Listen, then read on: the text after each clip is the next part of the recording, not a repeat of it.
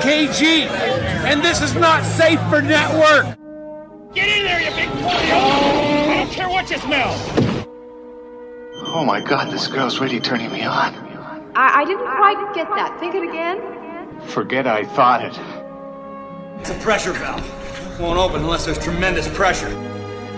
Oh, no, not the beast! Monta- Not the beast! Mon- Ah! Open my eyes! Monta- Ah! Fuck Montucky Skies. Welcome to Montucky Skies. I'm Biggs. And I'm Brandon, and I'm back. Yeah, how was your vacation, Brandon? It was lots of fun. I conquered the roller coaster that was uh, taunting me for the last two trips. The roll. What roller coaster was this? Was this in uh in Idaho? In Idaho at Silverwood. Okay. They, uh, this roller coaster, um, I think it's over 200 feet tall and hit speeds of 65, 75 mile an hour Wow. in like a second or second and a half. That's crazy. Like it is a ball buster. Did you? but it, it it's honestly the best coaster they have there because it's so smooth. Have did you uh, feel like any kind of whiplash or anything at any point? It's well, it's uh, one of the new designs, so it's like the seats all molded around you and like comes up between your legs. Oh, so there's no jerking around. No, and it just like because it brings you up. It's got like two towers, like that go up, you know, a couple hundred feet in the air, and it goes like straight up the tower, and then drops you, and that's where it hits that 65, 70 mile an hour, and it just like pushes you right into your seat. So it's not like you're free falling. Well, you're free falling, but it doesn't feel like you're in danger, and it just like pushes you against the seat and just pushes you up through the like it goes through a couple of three or four spirals upside down and stuff. You know then I- goes up the other tower and then does the thing backwards. Wow. you know what I was learning Disneyland's big move is, which I really like? They do the roller coaster, but they do it in the dark all the time. Like most of their rides, it seems like you wind up in the dark for most of it and you just see little things. So it's almost, it's weird. Like you're doing spins and stuff and like being whipped around, but then all of a sudden you're seeing like, I don't know, Yoda or whatever. Some Indiana Jones shit somewhere. Yeah, this uh at Silverwood uh during October they do what's called Scarywood is where they like it's their Halloween sort of thing. But they have like throughout the park they have like people hiding in bushes and jump out at people. Did you go there some Halloween? No, I've just heard about it. Oh. Um, and then one of their wooden roller coasters, they put the cart on backwards, so you ride the entire ride backwards. Oh, I would love to try that, dude. like Oh, that, would one's be- pretty intense forwards. I bet. That one. Wow. I hope it was designed to do that. That's not them just being like, eh, let's do something special for Halloween. Mm, backwards. Why not? 75 deaths later. Maybe this wasn't a good idea. That's amazing. Um, okay, so I'm just going to read off the list. We got so much ground to cover. so much ground to cover. Um, did you see Stranger Things? I saw the first episode. Okay, so this is a new show on on uh, Netflix. It's got eight episodes. You may or may not have heard about it. It's definitely like the show that's got all the buzz right now. Yeah. Um, I, I was reading about it a lot, and I watched the the second I read about it, I was like, I'm gonna check this out, and uh, I started I started watching them, and I, my wife is really into it, so like I've been having to watch it with her, and it's I really enjoy it. But what was your impressions of it? Um, I really liked it. The only there's two things that I didn't like about it. Okay. First off, well, it's only the first episode I watched. Right. I, I'm So- seven of eight, so So so far there it doesn't feel like there's much to think about so far. I mean, they're just introducing stuff at this point. Right. So I mean, it's I mean, it's really unfair to like oh, this isn't a Yeah. thinking man show though. no. but that's the first thing and the other is an anachronistic thing. I don't think the term douche was used that often. Douche or douchebag. Yeah, you're probably right. You're because right. they use it a lot, and it just I don't like thinking back like all of the slang from the '80s. Douchebag wasn't in there. Oh, douchebag was definitely there. I don't know if it had uh, if it was used as much as they used it, but it was definitely around. Like when I was a kid, I, I was well aware of what a douchebag was before I found out what But it wasn't like douchebag was. But it wasn't something you called, you know, a douchebag. oh, I think it was, dude. I don't know. Maybe that was a regional thing. Like like in Oregon, we definitely threw around douchebag in the mid '80s. I think this takes place in like 83. '83, right? Yeah. So I gotta imagine if we are using it in the mid '80s, it was probably around a little before then. But where were you at? Were you like in Colorado at that Uh, point? no, I was here in Montana. Oh, okay. All right. So maybe like not a Montana thing at that point, but it was definitely around in Oregon. I can vouch for that. I definitely heard people being referred to as douchebags. But uh, the big thing about this show, aside from Winona Ryder being in it and uh, just doing a great job, I mean, she's she's just like this broken up mom, and she really brings it. And the dude who plays the sheriff is so fucking good He is really good. like he's just he's like the grizzled sh- like okay I, I should say what this show is first like what it's paying homage to to make everything else make sense with this basically this is like let's just take they're, they're basically like let's take steven spielberg from the, the late 70s early 80s like anything that has kids so most of his movies from that period but not all of them you know but most of them right um, and then mix it with like Stephen King movies from that era, and then like add in some John Carpenter music, like not actual Carpenter Yeah. music, but like Carpenter esque music, and just turn it into this milkshake of a show. And that's why I fucking love it, dude. It's taking all these things I'm like nostalgic for and love, and and like spin it out with like kind of it is it is like a new take on it. I mean, like some the characters are a little more modern than they would have been back in those times. Uh, specifically, there's a boyfriend of this girl. I, I'm sure he's in the first episode. Yeah, he's in the first episode. Yeah, and uh, he's one of the plot lines that I'm thinking I'm not going to really care about down the line, but Yeah, I mean, as you go in with him, he is more of a modern character because he seems like a one-trick pony, and then as you go on, he has actually like another dimension to him, which you would not see in the in that era of film. But what I really like about this is so okay, so you have the Spielbergism. So some of the stuff that I picked up on, so like you have the kids running around they're wearing the same t-shirts you'd wear if you're in a steven spielberg movie from that time like you know the the shirt with like i don't know a star wars thing or whatever and like the one stripe on each side or they're wearing like the pinstripe like shirts that are like blue with like white stripes or something like that you know what i Yeah. mean like like a three color thing like two stripes going down like across it um, so the wardrobe is like very Spielberg esque. And I know that was around, but like that was specifically something we saw in Spielberg movies a lot. The ball caps, the way they wear Yeah. them, with the curly hair underneath, such a Spielberg thing right there. Um, then like you have the sheriff who like had a kid. Like Steven Spielberg like always has like fathers that like are out of the picture or really flaky. So you got like there's a there's a father who shows up halfway through the series and he's a real douchebag to use the parlance you were saying earlier. The parlance of the time. Or not time depending on where you were.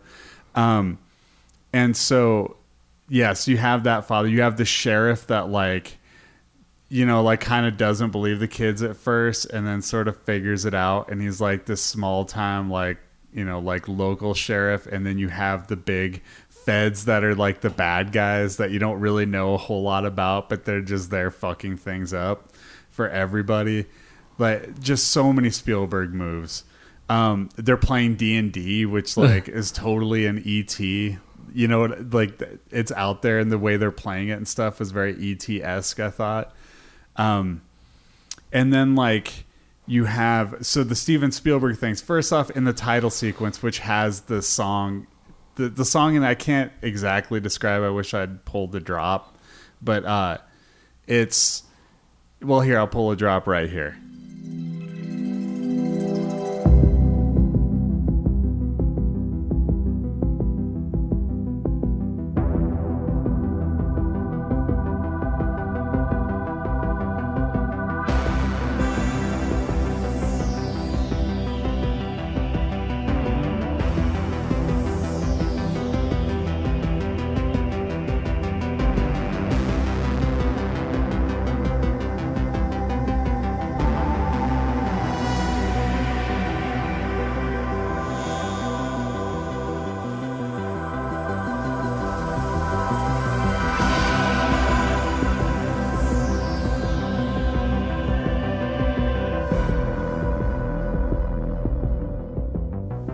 Okay, so it's basically um, it's it's John Carpenter esque, right? And they have a title sequence, and I'm sitting there looking at the font, and I'm like, "That's a fucking Stephen King font." And I said it to Needful my wife. things. Okay, sure, but literally every Stephen King book. No, but Yeah. the like the one that stick like I thought it was related to Needful Things. Yeah, hold on. The font was dead on. Just vamp for a second. Um, and so it, when I when I had first watched this, uh, seen it on net, show up on Netflix, I had seen it, and because it had the Needful Things font, it really interested me, but I didn't think it was something. Wow, this is really interesting. Yeah, so I, what I just handed Brandon was Yeah. uh, it was literally the only Stephen King book I have anymore, which I've read so many of them, but for some reason that's the only one I, I still have. But uh, I saw that and I was saying to my wife, "That's a Stephen King font," and she kind of looked at me like, "Yeah, okay, whatever." I'm like, "No, for real." And I went to my bookshelf and that was the only one I had, so it's the Bachman books, but it's got Stephen King, but it's the same font. Like literally Yeah. every book that he does is that exact same font. You know what's really And funny? It's When- nothing I ever would have been able to put together if I hadn't seen it at this the title sequence of that show. And it, I've never seen that font anywhere else. It's always Stephen King books, and so Yeah. it just like popped out to me. Well, it's funny because you handed me this the Bachman books here, and I had this exact same uh, book. It was the first Stephen King book I had ever written. Oh, really? Right. Yeah. Which And, is well, ironic because they're all under his, his pseudonym Richard Bachman. Yeah, and it, what's really funny because the copy I had had the back page torn off just like this one is.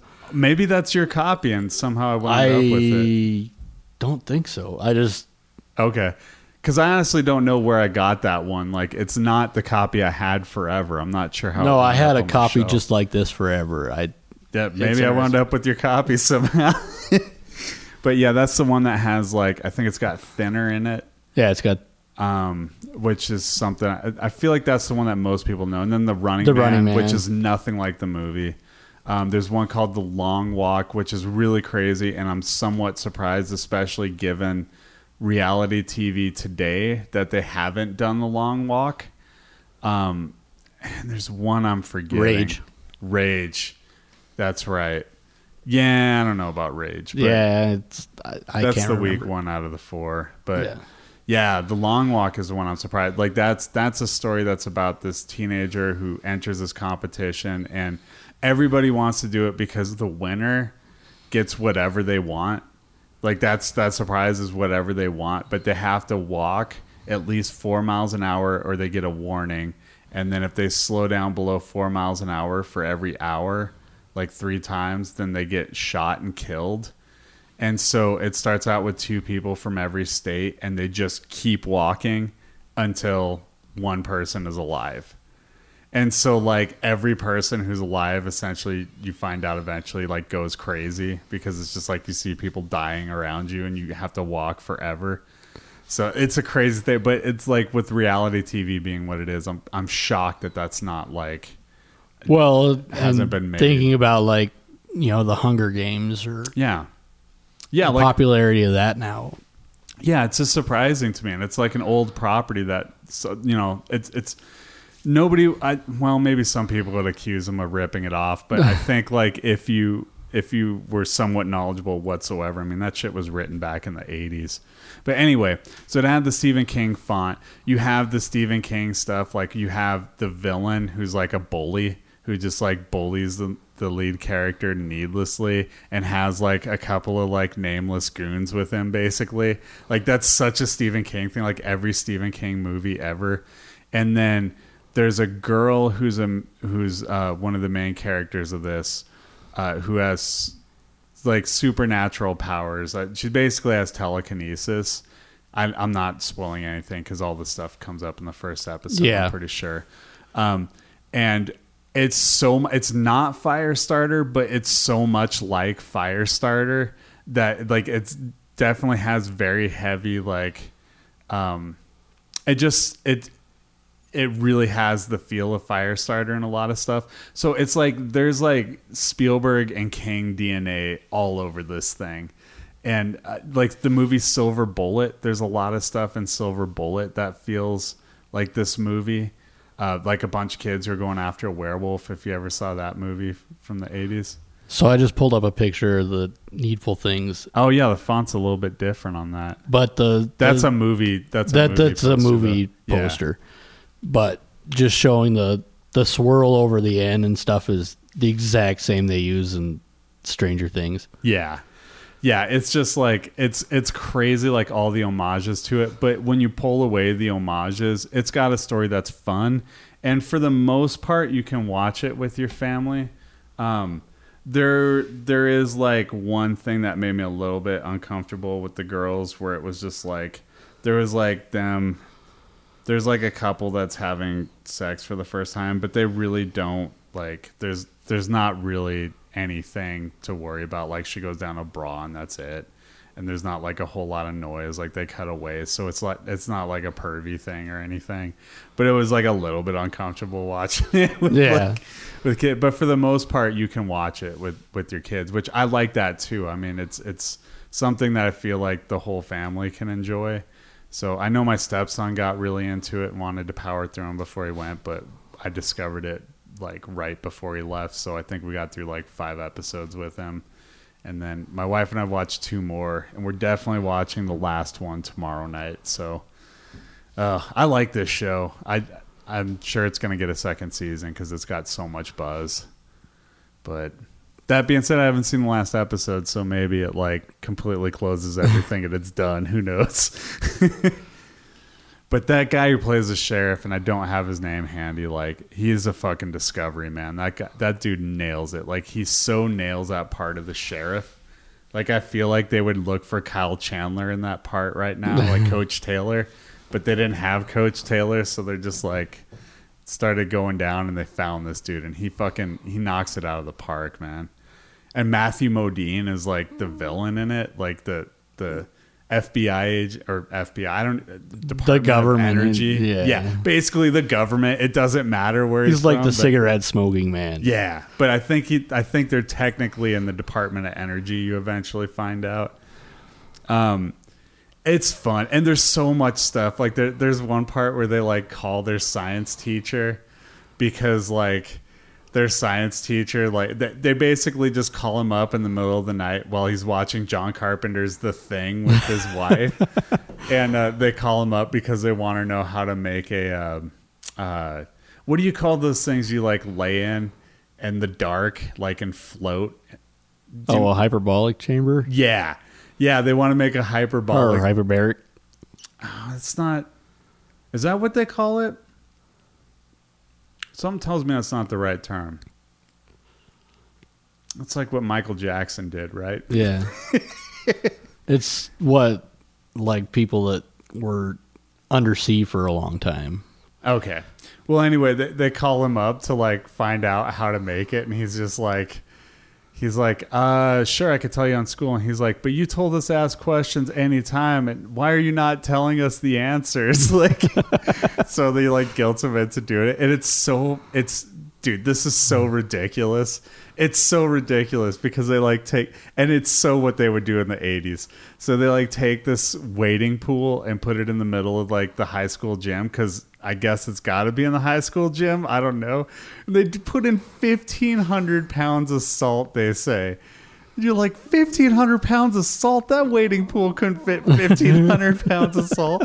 But they like pour in 1,500 pounds of like rock or like uh, ice melt into it.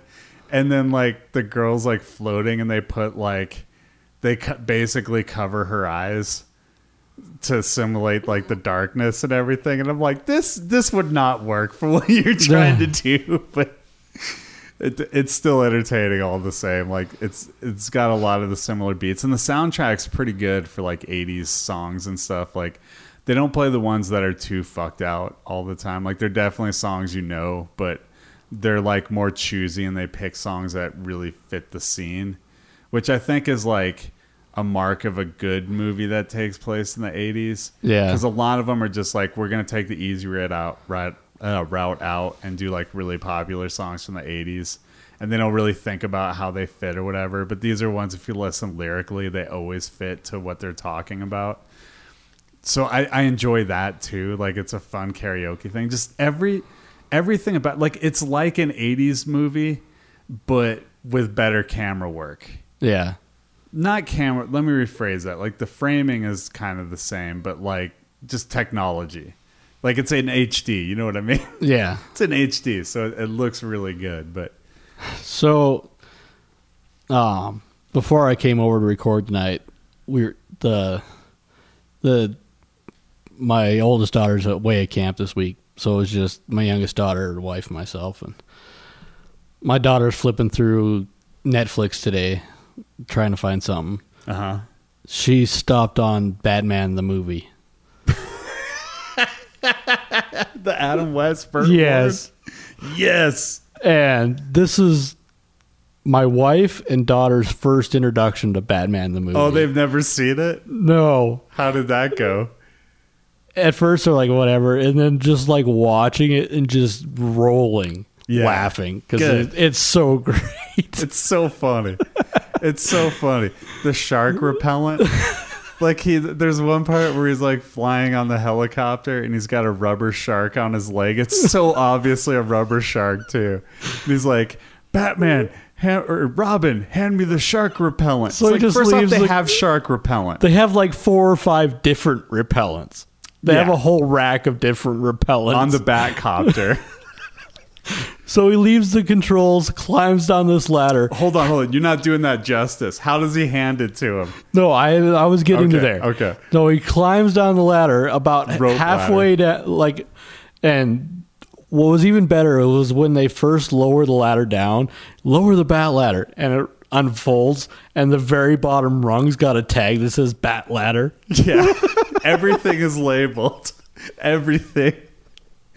So Burt Ward's crawling down, like gets halfway down, locks his legs into the rope ladder, swings upside down to hand him the. Because he's an acrobat, guys. Meanwhile, the helicopter's flying itself up. And doesn't he like he sprays? So then he gets the repellent from Robin, He sprays it. The shark falls off, and hits then the water, explodes. it dude. There's so much insane, like hilarious stuff in that. Or like uh uh another thing that I really like. I mean, everybody knows this. Sometimes you can't get rid of a bomb. Like we've joked about that so much, I won't recover that or go back over that. But uh there's also um there's a part where so they find out that a nuclear submarine, a nuclear submarine, No, a pre-nuclear submarine. pre-nuclear. All right, so gets like gets uh, rented to Penguin. no, they sold it at an auction. Oh, I like literally just like that's the part I was at just before I left. Okay, So I'm like, this is all fresh, fresh in my memory. what what did he use for a fake name? Was it like P. N. Guin. yeah, Penguin? And Batman's like chastising a general. He's like, "You sold a nuclear submarine to the Penguin." No, he's chastised him. So did he leave an address? Well, he left a PO box.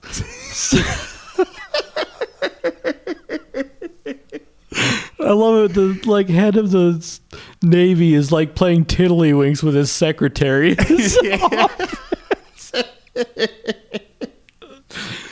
That movie is so hilarious, man. I I cannot get enough. Of like it. if you need just a roll laugh, it's on Netflix. So have fun. Oh, and by the way, check out the commentary. If you got the DVD or Blu-ray that has a commentary track, because Adam West, I know I've said it on the podcast before. Adam West gets drunker and drunker during the commentary, and by the end of it, it's so hilarious. Like it's it's fun before, and you can tell he loves being Batman, but he's just like so sloshed he can't even say his words by the end of it. It's great. Him and Burt Ward give a hell of a commentary. and Burt Ward still sounds like Robin. Dude's like the super old fat man now and like he just sounds like a boy still. It's amazing. But uh God, how did we get off on that tangent? Talking about Netflix. Well, speaking of Batman, did you see any of the new Comic Con trailers I watched from the, last week? I guess they're not new anymore, but we Um, promised we'd talk yeah. about them. the two the one the first one I wanted to get to was the uh, Justice League. Okay, what what was your impression of the Justice League trailer? I I liked it a lot. Um, I I really like where they're going with the Flash. Yeah, I felt like they they got his character right in just the you know 30 45 seconds that he's on there. yeah, kind of like an antisocial kid, not meaning to, but definitely like on the outskirts. It seems Yeah. like The and they kind of got like Spider Man in, in Civil War, right? Yeah. now. And I thought that was really interesting. Um, Jason Momoa looked interesting as Seaman. basically looked like he did in Game of Thrones. They gave him scales. yeah, virtually no difference. I like that Wonder Woman was kind of fun. Like had funny comments and yeah, It looks like they're trying to bring some uh, humor back into the DC universe. Yeah. That's what it seemed like that trailer was trying to prove was like, hey, we got you guys this point. We're lightening the mood a bit.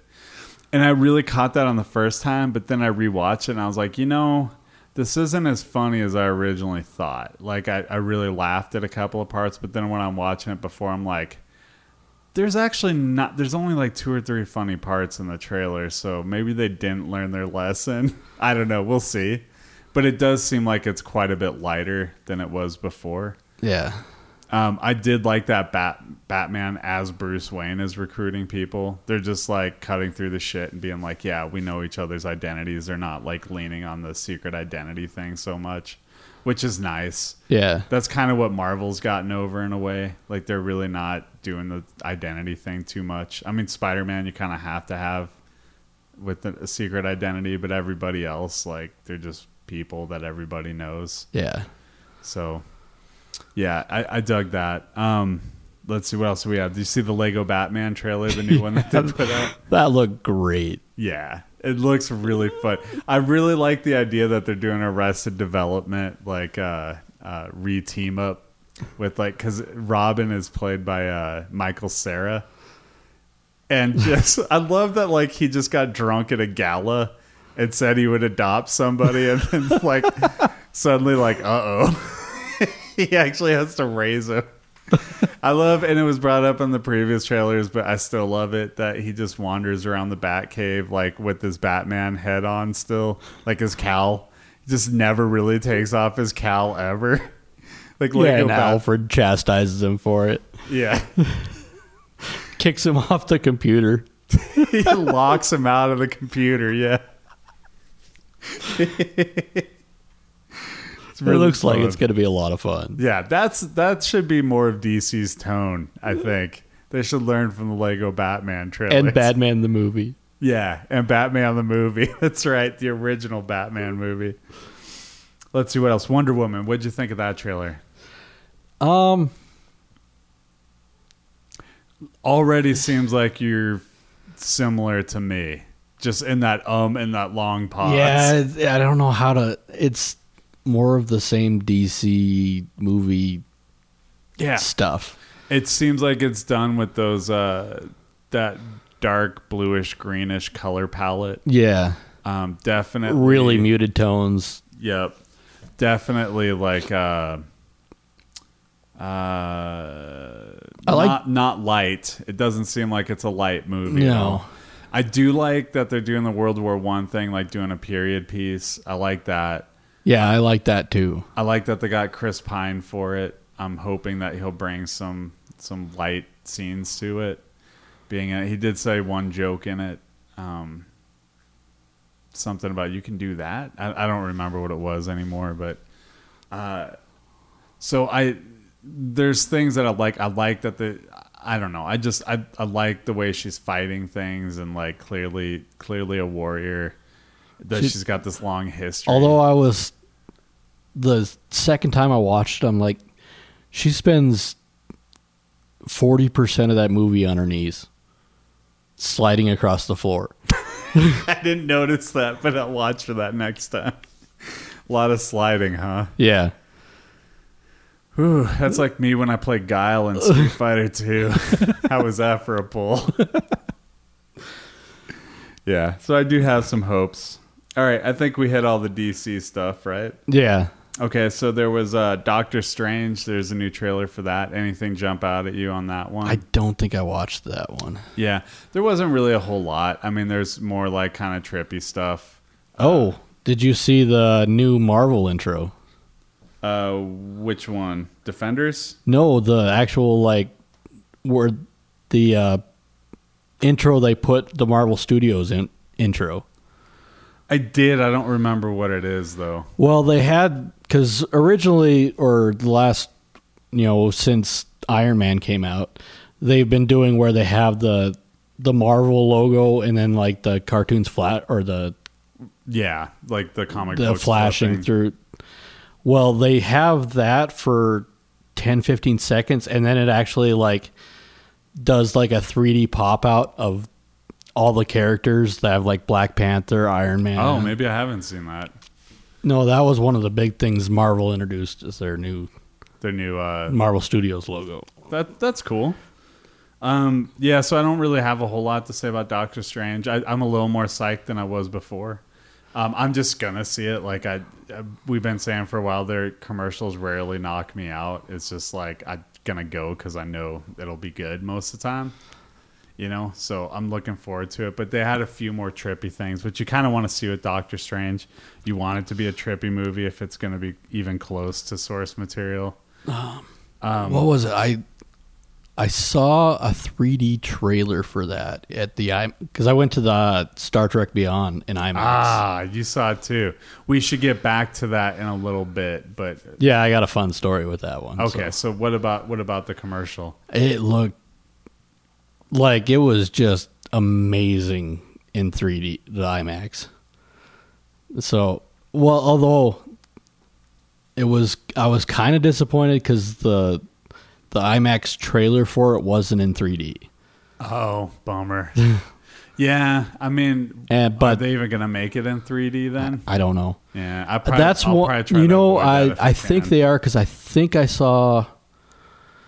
Maybe it was it Ghostbusters, one of the last 3D movies I saw where they had released Yeah, a I 3D think it- trailer. I think they did have a 3D, and it trailer looked just beautiful in 3D.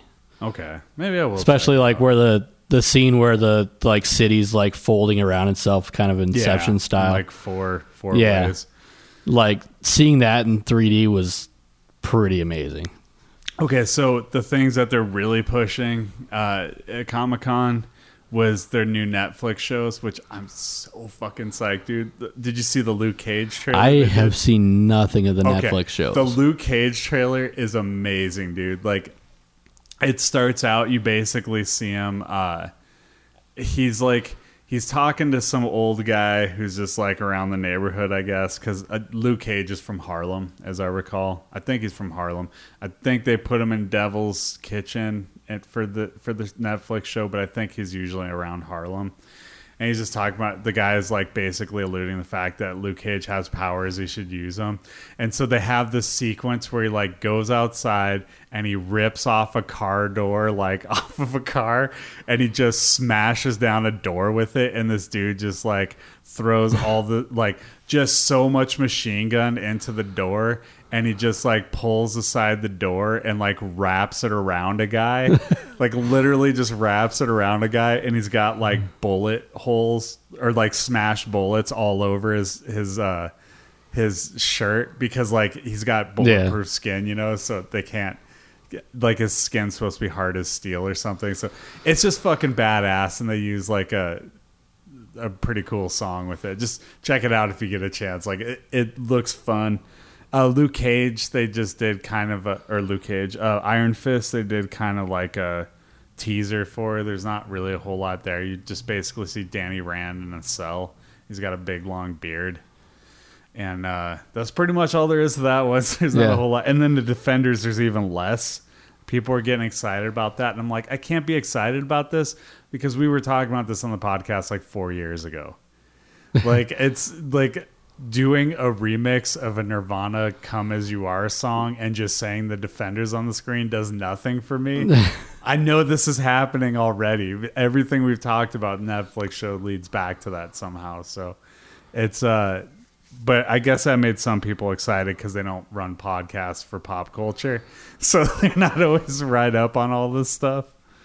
And then they had a trailer for Legion, which was interesting. I think that's the one that Fox is doing uh, for X Men. And it seems like it's like a school or something. I didn't. I heard about it. I didn't get a chance to see that trailer. Yeah, I mean, I, I watched it once. And I was like, this looks interesting. I'll probably check it out. So X Men has been doing just enough to get me to like pay for movie tickets and watch their shows. So I'll check it out. I don't expect it to be as good as Netflix, but it could be. It could surprise me. It looks a little trippy, so um, I like that.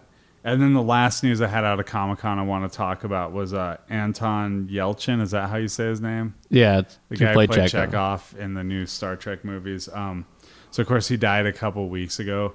Uh, they announced that they won't replace him in the fourth Trek movie, which I guess the big news there is actually that there's a fourth Trek movie. So it was kind of in question as to whether Zachary Quinto and Chris Pine would do it because their contracts are up after three. So I guess they re-signed or they're recasting, but I think they're on it because that would have been big news, right? I would think so. Yeah.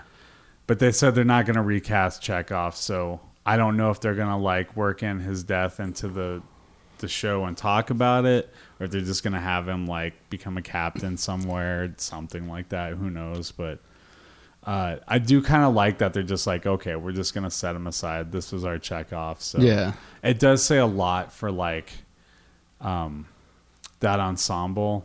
You know what I mean? Like that that they're just Yeah. they're not willing to just replace a guy like that. Like I kind of like that. It, it feels like it's You know, and which is ironic because they're all replacing people, but you know what I mean. um, going to see.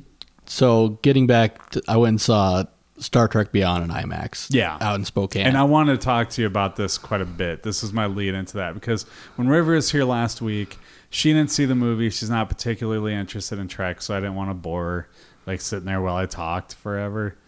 but you saw it, so we gave you a week, dude. I Yeah. don't know what to say. Like, fucking say whatever you want. yeah, you had a week and you knew it was coming. So Yeah. So what would you think about it? I really liked it. Um, I mean, I almost had tears at the end when uh, he was looking through uh, Leonard Nimoy Spock personal Looking at belongings. that photo from Star Trek. 5. Oh my god, I I I had some a uh, little bit misty right there Yeah, that was weird. Where I got like.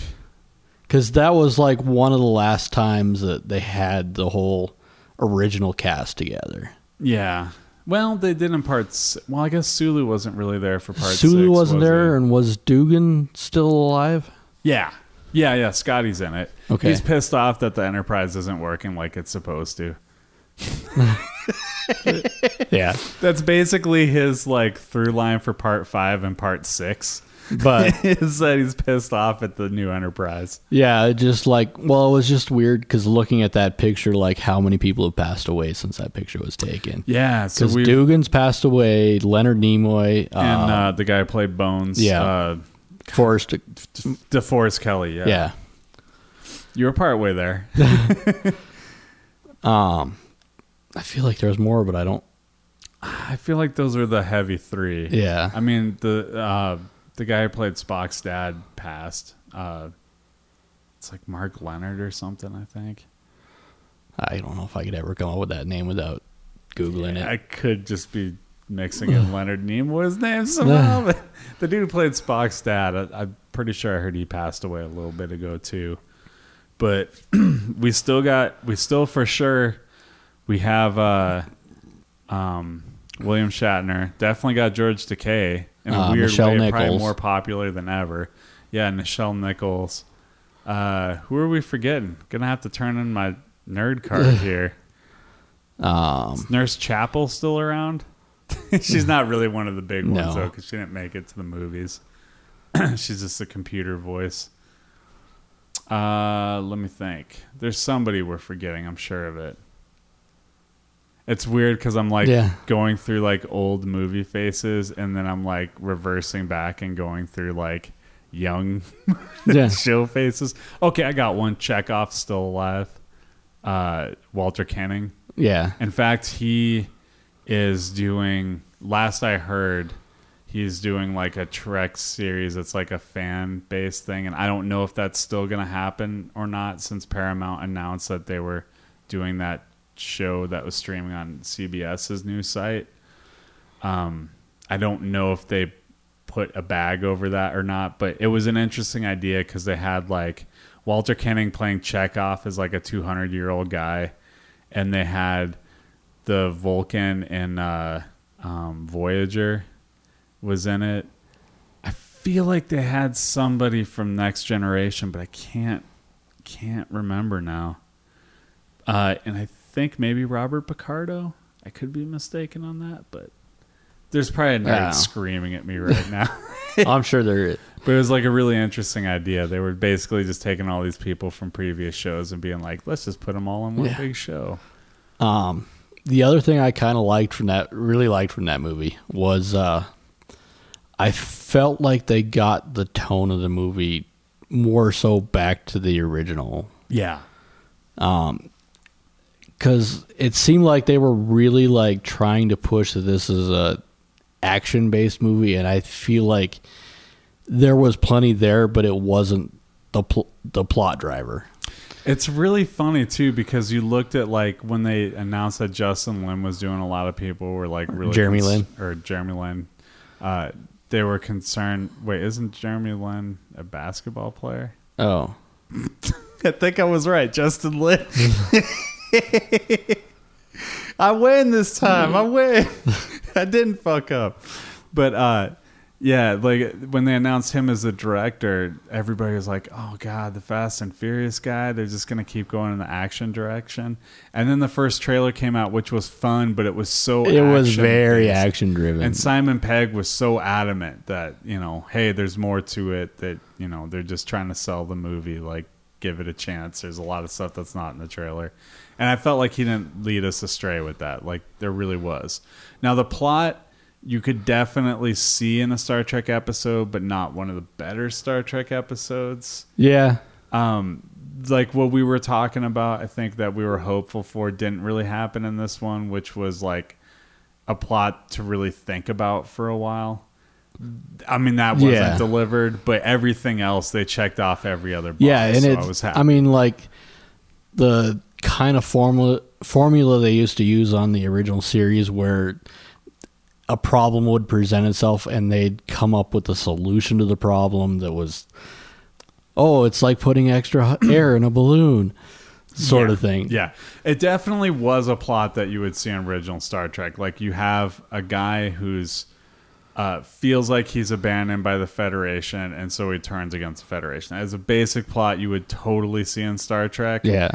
Like every other episode, but the ones that people remember are stuff like uh, when it's like an allegory for the Cold War, or like there's just so many so many intelligent things that like the nature of God, or like all of these kinds of things. You know, um, they went into a lot of like territory like that, like a lot of cerebral stuff that they didn't hit in this movie. That being said, I'm not complaining. It was just something I hoped I would see. But man, like the character interaction was really good. Um, Spock had fun screen time with Bones. Like, like it was the perfect pairing for those two, and they hit it just right too. Where like they clearly like each other and Yeah. respect each other, but also like Bones is cranky, and especially cranky towards Spock just for being different Yeah. you know and uh um You know, and I, I, f- and you, I think you hit up this on this last week with uh, the relationship between Spock and Kirk. yeah very very subtle what they do but it, it It's not does- doesn't seem forced like it had previously. yeah they were trying like and that was Zach's big complaint with Into Darkness, but having rewatched it, I have to agree with him. He was right. Um, it, they definitely like tried to like tell us that they were friends, even though they didn't show us that they were friends at all. This one was more. They have like what three interactions in the movie, and they're all very subtle things. Yeah, like like, an awkward pause sort of thing. Like and they're both tired and they don't really want to get into what's bothering them the first two but they clearly like each other Yeah. which i like it's just it's just the way that they act was it was really well done like they just kept it it's like minimal, I want to talk about this over a beer, but I don't have time for a beer right now. and spock probably wouldn't have a beer with no, but I mean that's kind of the feeling that was there at the like in that scene. And there's so many in jokes for like Star Trek in that too. If you want to get super nerdy, like where they have the thing with like Chekov, and uh, where like Bones and and uh, Kirk are having a drink for Kirk's birthday, which is also his dad. The day his dad died, so it's like not exactly a celebratory day for him. But Bones goes to get into uh, uh, uh, Chekov's locker, and like He has scotch. he has he has a, a really good bottle of scotch. Twelve year So, like, old Glenfiddich scotch. yeah, and so he's like, "Wow, I thought he'd be more into yeah vodka, yeah," which is funny for so many things. Because first off, in the original series, yeah, Chekov totally would have been about vodka. Like anything Russian was great. They had like so many original mm. episodes where he was just the blowhard talking about like how Russians did everything the best all the time. But then they also had an episode, and I want to say it was the Trouble with Tribbles, where he's he's sitting in a bar with Scotty, and he's shooting off his mouth, and he's talking about how Scotch was actually invented by the Russians, and so the fact that like you know Simon Pegg did that on purpose, like he put in Scotch because they don't know that it's Russian, but Scotty or Scotty may not know it's Russian or Bones or uh, Kirk or anything, but Chekov totally knows it's Russian, and it's an in joke to like an old series thing that you don't have. You can still laugh at it for a completely different reason. I just like there was so much stuff like that that I really enjoyed in the movie. Um, yeah, I was just really impressed. Uh, another little criticism I had was they covered Idris Elba with so much makeup during it that you couldn't really see him emote, which Yeah. bothered me a little bit. But I just feel like why do you get like a super great actor like Idris Elba and then like put 25 pounds of makeup on him, you know? But you got to see him towards the end of the movie, so I guess that was good. And it's not like there's a lot of nuance to that character anyway. Yeah. He's pretty much a one note character, right? Revenge!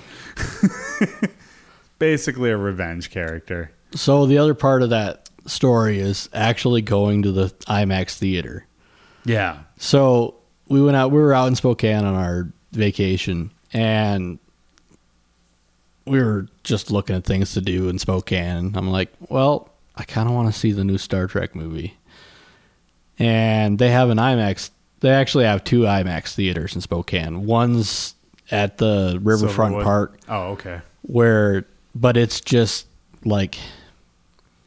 It's sort of like going to a planetarium show. Yeah.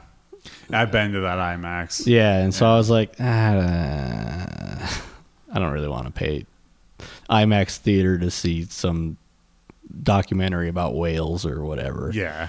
I saw one about horses there. Yeah, that sort. And it just, I don't know. It's it wasn't something. That was, but I'm like, ooh, Star Trek in IMAX. Now there we're talking. and that was playing at the downtown IMAX. So, um, and my wife's like, yeah, sure, uh, we can do that. And my youngest daughter, Sydney, she she's been to she went to Into Darkness with me and saw that in 3D. So she was in on that.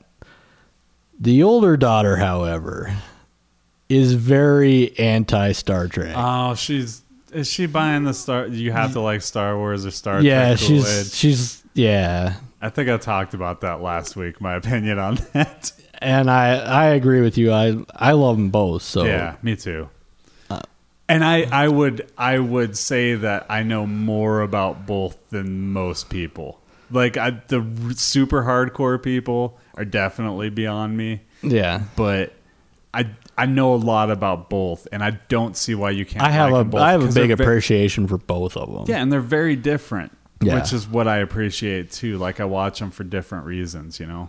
But And I- anyway, And I've watched the original series, a lot of the Next Generation, and then I fell out for a while. But I got back in in uh, Enterprise with Yeah. Scott Back, we saw some Voyager in high school. Yeah. I, like a not. and I saw some I think you were Deep, the Spec- same as me. Deep Space Yeah, Nine. Like you it's saw just like, like, rogue episodes here or there, but you weren't really like. it never really caught on to me. Yeah, yeah, me too. Um, I did like I. I will admit that when they introduced Seven of Nine, uh, I watched Voyager for all the wrong reasons. I did start making that a habit, so I did catch like the last season or two of that show for all the wrong reasons once again. But anyway, so Shannon was out. Did she not go to it, or did she? no, go we drug her, in, drug her in anyway. Did she enjoy it? She enjoyed it enough. Not enough where she's like, "Hey, Dad, let's go watch the show," but definitely like, "I'm not gonna bitch about this." Yeah. Yeah. Um, and but the IMAX theater downtown is it's really like the next to Riverfront Park. There's like a shopping mall that's like on the first and second floor of like three or four blocks. Yeah, yeah. I've been to And- Riverfront. yeah, and they're like all interconnected by sky bridges, so you can like walk to different ones. Well, in the middle of this mall, there's this set of escalators that go up. There's six flights of escalators. That you go up and up and up and up, and the movie theater's like six or eight stories in the in in this building. Then you go and then that's where like the lobby of the theater is. Then you go up another two flights of escalators to the imax theater. So it's and like the lobby is all open so they're like you're riding just this escalator with the arm rail and then there's like a six story drop yeah, that's and while you're going on an escalator that's grr, grr, grr, grr, grr, grr, you're like oh this is not fun and they have don't they have like the clear tubular like elevators in there too? no Oh, okay. I must be thinking about a different one, but I seem to remember something like that somewhere around Riverfront Park. it was it was kind of weird Yeah. Okay, well, um, did you have anything else you wanted to hit? No, I think I got it all. Okay, so I wanted to close off with one thing. This isn't like a, a anything about pop culture, but um, we have a friend named Colin Corbett. It's come up a few times. He's been on the podcast a couple of times. Uh, so I think we've helped with some fundraisers for him, and definitely like pointed the way for things. But he's got Crohn's disease, and so he want he was addressing something on Facebook, and uh, I was like, I'm going to bring that up on the podcast, and so um, I'm just going to read what he said there because it's basically addressed to anybody. and uh, he can say it more eloquently than I ever could because he's living it. But so this is Colin Corbett. Um, hey there, America! Remember last September when Martin Shkreli? Is that how you say his name? Sure. Shkreli, that douchebag who's Yeah, yeah okay we'll go on. uh, raised the price of toxoplasmos medication by 5,000%, about $750 a pill. Remember how we all joined in together and made all these internet memes celebrating what a douchebag he was and how much better we all were than him? There's that word again. Douchebag is the word of the day, dude. Since that time, I've been waiting for approval on a medication to treat my Crohn's disease and inflammatory arthritis that costs around $45,000 in my region for just the induction dose and exceeds $100,000 a year for treatment. This is not even unusual. The last medication I was on treated both of these conditions and cost $24,000 every six weeks. In fact, it was cheaper to have my whole large intestine surgically removed, about $7,000, than it is for a single dose of many of the biological medications that have been prescribed for my autoimmune disease. This is an issue I care very deeply about because it directly affects my life. What many of you may not realize is that it affects yours too, even if you're not sick. Do you think that I'm paying hundreds of thousands of dollars a year just on medications to stay alive? Of course I'm not. I do not have hundreds of thousands of dollars. Most of the time, I don't even have hundreds of dollars. It turns out that you are paying for most of this, whether it is through increased insurance costs, taxes, or even charity. I am sure many of you remember the multiple fundraisers and benefits that have been held to help me with my medical expenses. Don't get me wrong, I'm very glad that you are. I couldn't get by if you didn't, but I really think that we all deserve a better deal. I was thrilled when I saw a sudden spark of interest in the unreasonable pricing of medications last year, but this interest seemed to be short lived and was largely fueled by misleading headline stories and sensationalism. I might suggest next time you decide to take an interest in the subject of medication pricing or anything really, you take a less narrow approach. Instead of shaming one act by one person on the internet and calling it a day, take the time to learn about the issue and contact your senators and congresspeople and demand action. If they do not listen to you, do not vote for them. Call attention to the system that allows this to happen and give the subject the tenacity that it deserves. Choosing a scapegoat and assassinating their character may be quick, easy, and even sometimes feel good, but the satisfaction that it brings ultimately slows systemic change by fooling us into believing we have succeeded when actually we have done very little. Do not be satisfied. We do not win, we did not win this battle. We may have succeeded in preventing a dramatic of a price increase of Daraprim as Mr. Shirkelly would like, but ultimately the system remains unchanged. So I mean, it's I, I don't know what else to Yeah. add to that except for just you know get on the internet. It's really easy. Like this is the thing. We're in a time where it's easier to get a hold of your governor or congressperson or whoever than it ever was. You literally just look up their name and there will be an email address attached somewhere.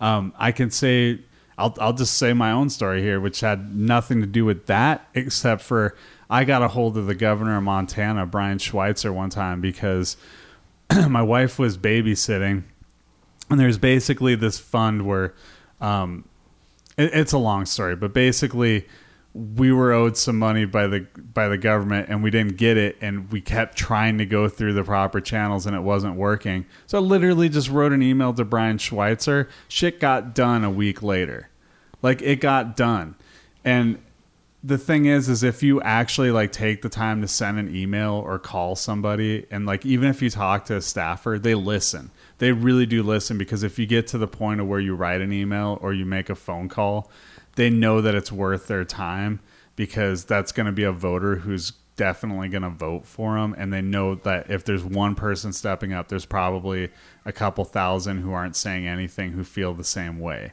so all i'm saying is like just get like this is huge. This affects us all. Like everybody should just send an email. Just send one email. Take like five minutes. Send an email, and if we get enough of them, maybe we can actually enact some real change by doing that. Super simple thing. You don't have to put in a lot of time, and it can actually be done. And you know, read up on it a little bit so that when you send an email, they don't just discount it because you don't know what you're talking about. Yeah, and you know, I I know exactly where Colin's coming from. I mean, I I'm paying over six hundred dollars a month for my daughter's uh, insulin medication. That's insane. Yeah, and it's all out, and it actually and it costs me more to buy her insulin through insurance than it does to buy it straight from the pharmacy. Yeah, and it's not like that money doesn't affect us somewhere. Like, no, and so we're actually paying more because we're paying the premiums for the the insurance on top of that. So I mean, stuff needs to change. Yeah, there's a lot of evil motherfuckers, and well, let me rephrase that. There's a lot of evil corporations, which I almost feel like corporations, just by their nature, a little bit evil, because they're just about the bottom line, which is making money. So let's just throw a monkey wrench in that and make it a little bit difficult for them to make money on the backs of sick people. So that's fucked up. I mean, I, I don't know any other way to say it. It's just it's a messed up thing. So I got on my soapbox. Take it easy.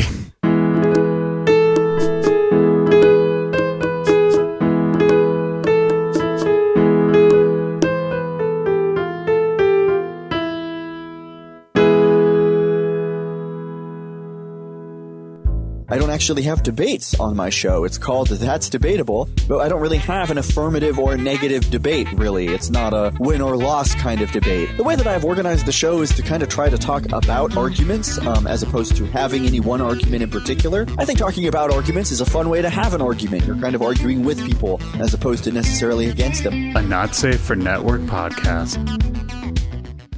You take that OE, you drink it down to the label. Yeah. You uh, get yourself a funnel from a gas station. uh, you then pour sauce in up to where the, the malt liquor started. Fill her back up. hmm So you got yourself a little bit of a buzz on because you just drank about a third of a bottle of malt liquor. Put it inside yourself. Mm-hmm. Experience what we just had the absolute privilege of experiencing in such a thickening. Mm-hmm. Yeah. I don't see any way that anyone's ever going to regret this. No. We had a good life.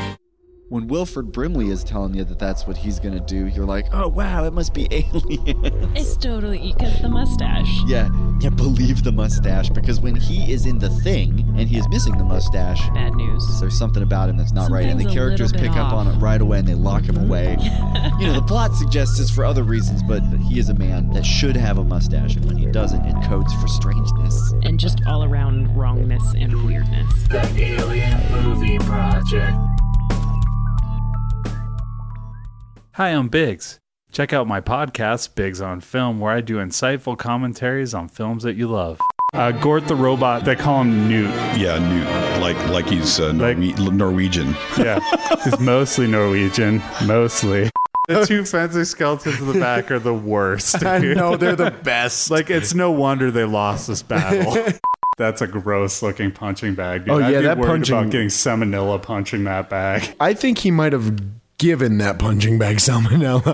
Well, every now and then it's insightful. Find us on iTunes.